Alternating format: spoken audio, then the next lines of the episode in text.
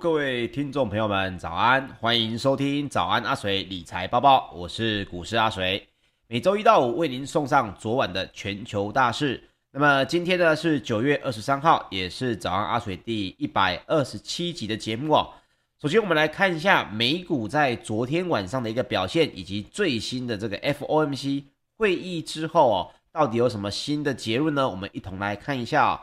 首先呢，是受到了中国的恒大集团债务违约的危机哦，这个忧虑在昨天呢是逐渐的退去。那另外，联准会也也没有对削减量化宽松的货币政策来提出特定的时间表。这两个激励下呢，美国的四大指数在逢低的买盘抢进之下是全面的走高。那么道琼的工业平均指数在九月二十二号中场是上涨了百分之一。也是结束了连续四个交易日的跌势哦。那么纳斯达克指数呢，则是上涨了百分之一点零二，标准普尔五百指数则是上涨了百分之零点九五，也是结束了连续四个交易日的跌势。费城半导体呢，则更加强劲，上涨了百分之二哦，收在三千四百一十二点零二点。好，那么。最重最为这个市场呢关注的就是联邦公开市场委员会，在二十二号结束了为期两天的货币政策之后，他们就宣布呢，如果经济一如预期的持续有广泛的进展，那么委员会呢就判断减缓资产收购速度的时刻呢，也许会很快就会来临。那这个很快呢，在英文里面啊，他们用的是 soon，也就是说。换句换个方式来讲啊，这句话讲了其实等于没有讲，因为整个市场也都知道联邦公开市场委员会要来减缓资产收购的速度了。可是呢，你没有给出一个时间点，等于是又把这件事情哦往后延一延，放一放。所以包括 CNBC 就报道哦，这个华尔街的部分的专家就认为呢，虽然 FED 或许哦会在十一月来宣布削减的行动。但是他们今天呢，并没有言明，显示央行啊依旧是超级的偏鸽的情况。那么其实这个就可以跟我们之前节目里面跟大家分享到的、哦、所谓的这个呃童话故事里面的金发女孩哦，来到这个欢乐的小熊屋里面，诶，这个熊市还没有要回来的时候呢，这个情况下、哦、都是相对的愉快。换句话说，大家只是在担心 FOMC 什么时候会给出一个。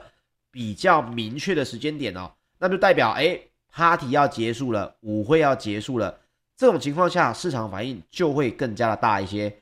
不过，FED 的主席鲍尔呢，在二十二号在会后的记者会上面也表示哦，他也提到，他认为美国的央行的通膨任务呢，这个目标已经是达成的，而且许多的央行成员也相信就业目标也已经达成了。那么这也暗示 FED 准备好要开始来收回货币的刺激政策。那么美股呢也闻讯从盘中的高点拉回哦。那么鲍尔也提到了，就他看来，就业市况也几乎快要进一步的明显改善的测验。那么如果看到一份合理又良好的就业报告呢，而且他也提到哦，表现不需要多么令人惊艳，他认为这个测验就算是通过了。然而，美股的中场哦，依旧是走强的情况，因为 FED 的升息时间表没有市场担忧的这么早。原本大家认为九月份这一个会议呢，应该要提出一个时间表了。不过，目前根据 FED 释出的最新的利率预期点状图，也就是根据每一位 FOMC 的成员对联邦基金利率预测所绘制的这个点状图呢。十八名 FOMC 的委员哦，有九名预测二零二二年将会首次的升息，多于六月的时候，当时是只有七位这个委员认为是二零二二年会升息。换句话说，时间点也已经在稍稍的在提早到二零二二年升息的情况呢，几率是比六月当时还要再强一些哦。那么市场华尔街的这个其他专家就就说了。市场其实早已预料到，FED 现在就会削减 QE。换句话说，你即使出来说 Party 已经结束了，我们要来削减 QE 了，并且呢，我们升息可能在明年。但是目前市场的认为是我们早就已经做好削减 QE 的准备，而且注意力已经转向到削减 QE 之后的升息，还有升息的速度上面哦。所以 FED 的预测呢，又比市场原本的说法呢，还要再稍微温和一些，可以说是非常非常的鸽派哦。那阿水呢，也找到一篇这个经济日报给的五大重点，我也帮大家来分享一下。到底美国联准会在昨天宣布的这个利率呢，除了维持在接近零的水准哦，决策会议跟主席鲍尔谈话的五大重点哦，主要是这五点哦。第一个。FED 呢，他表示哦，很快就会来启动削减购债的收购计划。那么鲍尔也指出，可能会在十一月启动，并且在二零二二年中来完成。那么鲍尔也重申，FED 也倾向等到削减购债程序完成之后才会开始升息。换句话说，现在升息还是排在削减购债之后。那目前认为的最快的时间点。应该是落在十一月份。另外，明年会不会开始升息这件事情呢？目前的 FED 的官员还是呈现五五坡哦，有半数会预期二零二二年至少要升息一次，就是刚刚提到的有九位认为要来升息。不过中间值中间的预测值则显示哦，联邦的资金利率呢，在二零二三年应该会达到百分之一的情况。那另外，他们也会认为啊，FED 预估美国今年的 GDP 呢，有望成长百分之五点九。这个数据高还是低呢？这个数据是低于六月预期的百分之七。换句话说，它的经济成长预估呢，在最新的报告里面其实是稍微有点降低的。另外，今年的核心通膨率哦，也是会上涨百分之三点七。也高于先前预估的百分之三，也就是通膨的预估，在这一次谈话当中也认为是会再稍微调高一些的。再来第四点就是鲍尔也谈到了这个恒大集团的债务问题哦。鲍尔也提到，美国对于恒大集团的债务呢，几乎没有直接的曝险，但是恒大的问题可能会影响全球的金融状况。那鲍尔也说，在美国的公司呢，违约数是非常的低。要担心的是，他可能透过信心的管道哦，影响金融的情势。那鲍尔另外也表示，如果美国国会无法在未来几周呢提高债务的上限，导致政府的债务违约，FED 就没有能力来保护金融市场或美国的经济免遭严重的冲击。所以鲍尔也说了，这个政府的违约的。政府债务违约的问题啊，这个问题反而比较大一点。但是呢，昨天也已经在顺利的在来举行债务的上限的提高哦。那这一点呢，目前看来还不会构成影响。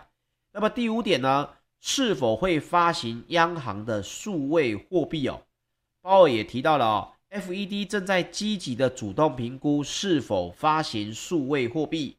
那现在呢，还没有做出决定，但是很快就会发布一份讨论的文件。那鲍尔就说了，在这件事情上面做得对比做得快更重要。我们是世界的准备货币哦。换句话说，美元的地位呢还是相当的重要。任何的货币政策呢都有可能牵一发而动全身。那他也提到了许多许多的数月数位货币呢，现在还欠缺监管的保障哦。好，那么另外一方面。原这个恒大集团的债务违约隐忧呢，目前我们会认为略微缓解呢，是因为二十二号他宣布了哦，将会如期来支付境内人民币的债息。那人行呢，则对银行系统呢挹注的现金，也暂时缓解了恒大债务危机的蔓延疑虑。那先前呢，因为恒大疑虑而备受打击的原物料类股哦，也应声的反弹。好，那么美国的众议院在周二呢也通过了一项法案，该法案呢暂时冻结了政府的债务上限，直到二零二二年的十二月，也为这个美国的政府呢暂时的提供资金，就是我们刚刚提到的鲍尔比较担心的事情。那目前这个法案已经是送交参议院来做审查，不过参议院的共和党员呢目前是扬言要来杯葛哦。那这件事情会怎么发展呢？还要来到这个参议院之后才会知道有比较明确的情况。不过目前看来，根据过往经验哦，这个债务上限的问题呢是一直在被延后哦。同时，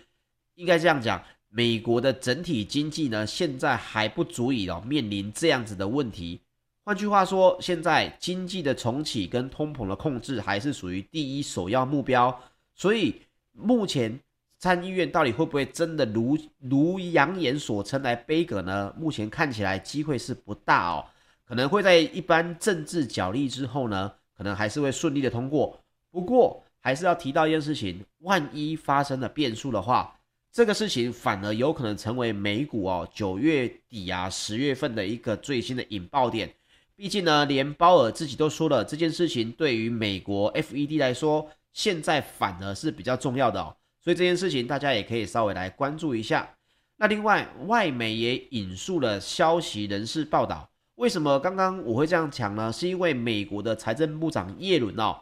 在近日就有致电花旗、美银以及摩根大通等各家投资银行的执行长，寻求这些金融圈的领袖呢，来协助要来施压共和党员，以支持提高或者暂停债务的上限哦。好，那另外个股变化方面，热门的免手续费呢，这个网路美国的券商啊，Robinhood 也宣布要来推出全新的功能，可以让用户在 APP 上面使用加密货币的钱包，并且利用加密货币来转账，股价呢也应声大涨了百分之十点八五哦。那么美国的快递巨擘呢，FedEx 联邦快递哦，以就业市况吃紧、费用上升为由。也下修了今年的财测，股价呢也应声重挫了百分之九点一二，收在两百二十九点零八美元。好，接下来我们来分享一下欧股方面哦，债务缠身的这个中国地产商恒大集团表示哦，要来支付部分的债息，先让市场先是松了口气。泛欧指呢也是二连涨，那与此同时呢，市场哦也还在等待欧股在盘后哦。会对于这个美国的会议决策呢，会在今天又会有什么样的反应？不过，先可以看到的是，周三的泛欧的 STOXX 六百指数是上涨了百分之零点九九，但是呢，本月迄今为止哦，泛欧指还是下跌了百分之一点六，也可能创下一年以来的最糟的单月表现。那欧洲的三大指数呢，是齐扬的情况。英国的 FTS 一百指数是大涨百分之一点四七，德国的 DAX 指数则是大涨百分之一点零三，法国的 CAC 指数则是上涨了百分之一点二九。那么欧股的盘后，在 FED 表示疫情的深渊过后的美国经济进展，显示 FED 也许能在未来的几个月收回一些市场的支持措施。那么购债方案也可能在二零二二年中结束，这些事情呢，也都让欧洲哦开始可能有相对应的动作。那么市场呢，目前最担忧的还是在于恒大的倒债问题是不是有可能就此结束，或者会就此延烧？那现在的冲击之初呢，大家还是认为第一波冲击的还是会是中国国内自己的市场。那么本周之初，全球股市大跌，也是因为这个原因。周三哦，恒大旗下的恒大地产集团就表示，周四要来如期支付本土债券的债息，但是还有一个周四也要到期的恒大美元计价的离岸公司债就没有提到是不是会支付了，是不是会如期的付款，也不懂哦。所以目前来说，市场是先吃了一个定心丸。那么恒大的德国挂牌股价呢，是狂飙了百分之四十一。但是要说这件事情就此结束了，我认为还是有点过早哦。另外，欧元区的消费者的信心也开始反弹，九月份呢也升至了一点三，这是优于八月份的负四点零，也超过市场预期的负五点八哦。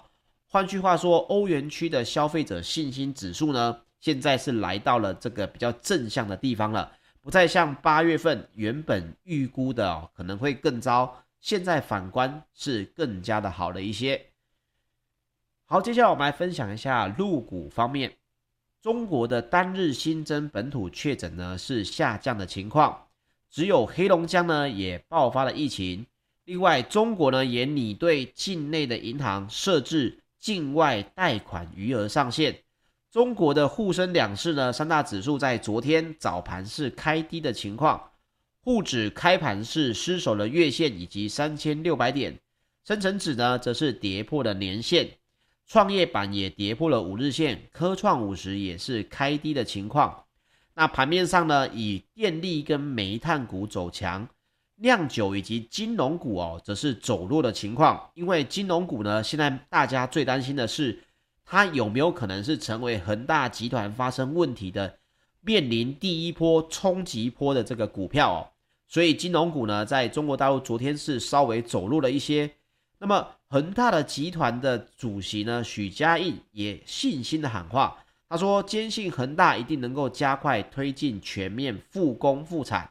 而且恒大地产也宣布哦，二零恒大零四的债券将于明天来复息。A 股的房地产股呢，在昨天也是多数走阳，沪指呢中场是收涨百分之零点四，也是连两日的上涨。那么因为中秋节的假期因素呢，北向的这个沪股通跟深股通是十七号到二十二号都是暂停交易的。今天二十三号呢，就会恢复正常的交易。另外，港股在昨天也是有一个中秋节隔日休市的情况，今天呢也会来正常的开市。好，接下来我们来分享一下石油方面的最新消息。纽约商业交易所十一月的原油期货在九月二十二号收盘是上涨了百分之二点五，已经来到了每桶七十二点二三美元哦。这个主要的原因呢，是因为美国上周的原油库存已经降到了二零一八年十月以来的近三年新低。那么，另外欧洲的 ICE 期货交易所近月的布兰特原油也上涨了百分之二点五，已经突破了七十五美元每桶的大关，来到每桶七十六点一九美元。那么，根据石化产业顾问公司啊，理波油务咨询的总裁他就表示哦，随着全球需求的复苏以及库存的持续减少，原油的价格呢也会受到支撑。那么，《华尔街日报》就报道，康菲石油公司呢宣布要来斥资九十五亿美元哦，买下荷兰的皇家壳牌公司在美国德州二叠纪盆地的页岩油资产。那么将会增加每天大概是二十万桶的原油当量的产能，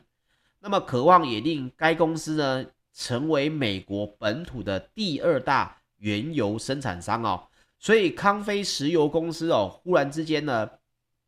斥资了一笔九十五亿美元要来买下荷兰皇家壳牌的部分资产哦，那这也是该公司今年第二笔的第二笔的这个大额收购。